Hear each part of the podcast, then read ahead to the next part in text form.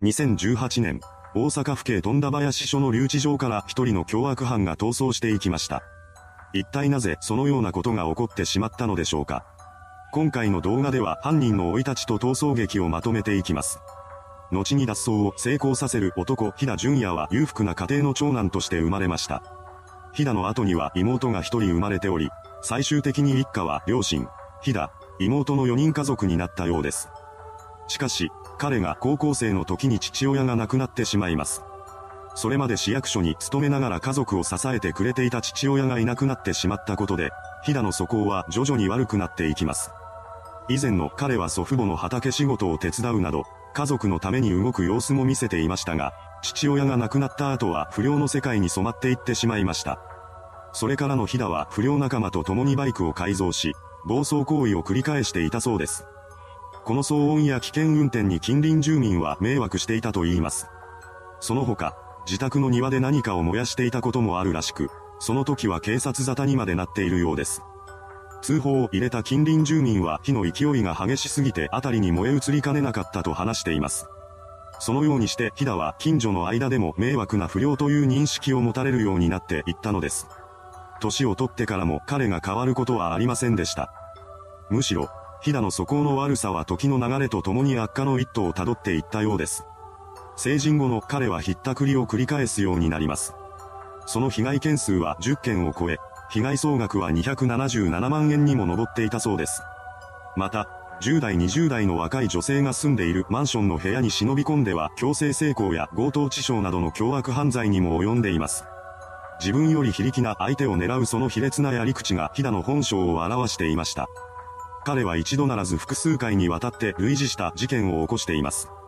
これにより、飛騨は4回の逮捕を経験することとなりました。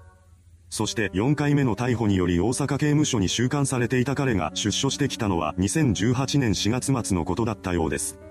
いくら刑期を終えたからとは言っても、逮捕と再犯を繰り返すような男が構成しているはずがありません。出所後の飛騨はまたもや犯罪に手を染めているのです。そして出所からわずか1ヶ月後の5月25日に盗難バイクを所持していたところを見つかって現行犯逮捕されることとなりました。この逮捕により、飛騨は大阪府富田林市にある富田林署の留置場に収監されています。この時点で前科が多くあった上に余罪も見つかっていた彼が起訴されれば長期の実刑判決を下されることは明白でした。飛騨本人もそのことは自覚していたらしく、彼は何とかして留置所から逃げ出そうと考え出します。そこでヒダが狙ったのは面会室でした。彼はそこにあるアクリル板を破壊し、脱出を図ろうとしていたのです。それを実行に移したのは逮捕から約2ヶ月半後の2018年8月12日でした。この日の午後7時半頃からヒダは弁護士との面会を行っていたそうです。そこでの面会を終えた彼は帰ろうとする弁護士に対して署員には面会が終わったことを伝えないようにと頼み込んでいます。これを聞いた弁護士はヒダに言われた通り、何も言うことなく留置所を去って行ってしまいました。こうして弁護士がいなくなったのを確認したヒダは面会室の仕切りになっているアクリル板の破壊に乗り出します。彼は全力でアクリル板に力を加えていきました。するとアクリル板は徐々に緩まっていき、ついには10センチほどの隙間ができてしまったのです。そこまでするとヒダは隙間に体を入れていきます。そうしてアクリル板の反対側へと行くことに成功したのです。それから彼は面会室の外に出て逃走していきました。この脱走に当時20人もいた署員は誰一人として気がついていなかったようです。驚くべきことに、当時面会室のドアの開閉を知らせるブザーを鳴らすための電池は外されている状態でした。さらに、署員はスマートフォンを私的な目的で使用するなどしていたのです。これでは脱走に気づかなくても何ら不思議ではありません。結局署員が飛騨の脱走に気がついたのは逃走開始から1時間半もの時間が経過した後でした。留置所を抜け出してからの飛騨は羽引の島で行き、そこから中央環状線を西に向かっています。彼は署員に脱走を気がつかれる前にできるだけ遠くに逃げようとしていました。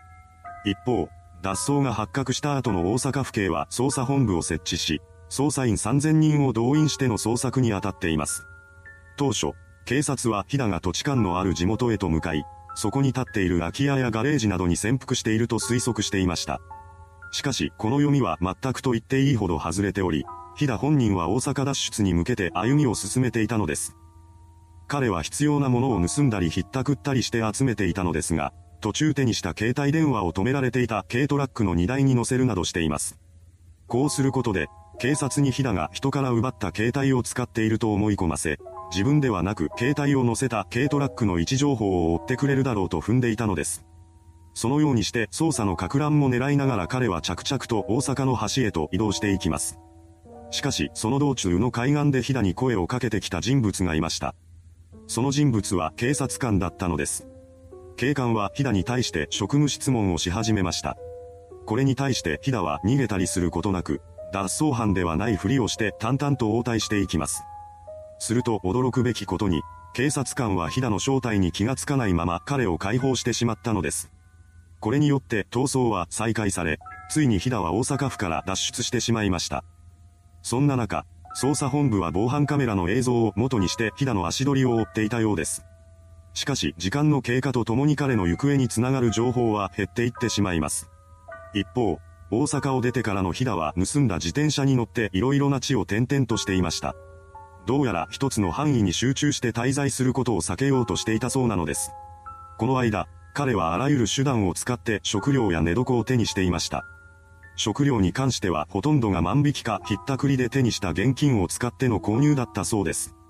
また、ヒダはバーナーとフライパンを使って自炊をしたりもしていました。さらに、潮が引いているタイミングの海岸で岩についた貝を取って食べることもあったそうです。その他、逃走の道中で出会った人に食べさせてもらうこともあったと言います。当然ながらその時のヒダは自身の正体を偽っていました。彼は出会った人々に対して、自分は仕事を辞めて日本一周をするために和歌山から出てきたと話していました。当時、大阪府警はヒダの顔写真や逃走中の彼が写った映像などを公開し、テレビやネットではそうした情報が連日報道されていたのです。それなのにもかかわらず、逃走中の日だと出会った人々は彼が逃亡犯だということに気がついていませんでした。その理由は日田の風貌が逃走生活の中でかなり変わっていたからです。逃走中の彼は髪を買って坊主頭にし、大きな特徴だった足元のタトゥーも隠していました。また、自転車の移動によって肌は黒く焼けており、警察が公開していた写真とは別人のような姿になっていたのです。そのため人々は彼の正体がヒダだと気づかないまま、食事や寝床を与えてしまったのだと言います。そのようにしてヒダは香川、高知、広島、山口などを移動していきました。驚きなのがこの移動中に彼は警察官に何度も話しかけられているということです。職務質問にも複数回にわたって応じています。しかし誰一人として彼がヒダだと気がつく者はいませんでした。こうして警察はミスミス逮捕のチャンスを何度も逃してしまいます。そんな状況を受け、ヒダはいい気になっていたことでしょう。しかし、彼の逃走劇は思わぬ形で幕を閉じることとなります。それは脱走から49日後の9月29日のことでした。この日、食料を手にしたいヒダは山口県周南市にある道の駅で万引きをしようとしています。そんな彼の様子を怪しんでいる人物がいました。それは万引き対策のために私服で巡回していた女性警備員です。彼女はヒダが会計を済ませていない商品を服の中に入れて外に出ていくところを目撃していました。そこで警備員は彼が逃走中のヒダだと気がつかないまま万引き犯として身柄を確保したのです。これに対してヒダは財布を取りに来ただけだと話していましたが、結局は事務所に連れて行かれることになりました。この時無理やり逃走することもできたはずですが、騒ぎを大きくするのは得策ではないと考えていたのでしょう。彼は言い訳を並べて何とかその場を逃れようとします。しかし警備員はそんな言葉に耳を傾けず、警察への通報を入れたのです。この姿を目にしたヒダは慌てて事務所の外に出て行こうとします。ですが警備員によって彼は押さえつけられてしまいました。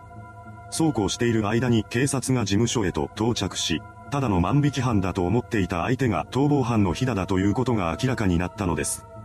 これを受け、捜査員はヒダのことを過重逃走容疑で逮捕しています。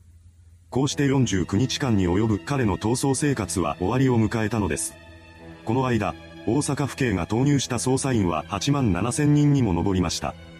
なお、今回の事件で富田林署のずさんな留置管理体制が白日のもとにさらされることとなったため、当然ながら現場では警備体制の見直しが行われています。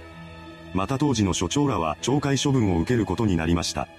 その後、2019年2月25日に大阪府警は飛騨が犯してきた計43件の犯罪を立件し、すべての犯行に対する捜査を終えたと発表しています。そして強制性交罪や強盗致傷罪などを含む21件について起訴することとなりました。それから大阪地裁で裁判員裁判が行われ、2020年7月3日に懲役17年の実刑判決が下されています。大阪地裁は、飛騨が出所後すぐに再犯に及んでいることや逃走中にも数々の犯罪に手を染めたこと、後半の中で反省の色が見えなかったことなどを判決の理由として述べました。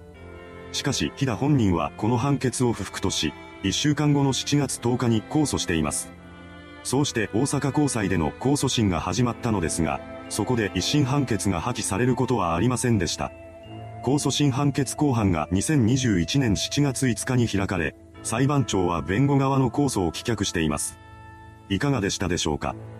留置場の面会室から脱走した犯人がサイクリストに扮して49日もの間、日本中を逃げ回っていた事件。その原因はずさんな警備環境にありました。凶悪犯を2ヶ月近くも野放しにした責任は重大です。逃亡犯ということで、法廷では飛騨に9人の刑務官が付き添うという異例の対応がなされています。それではご視聴ありがとうございました。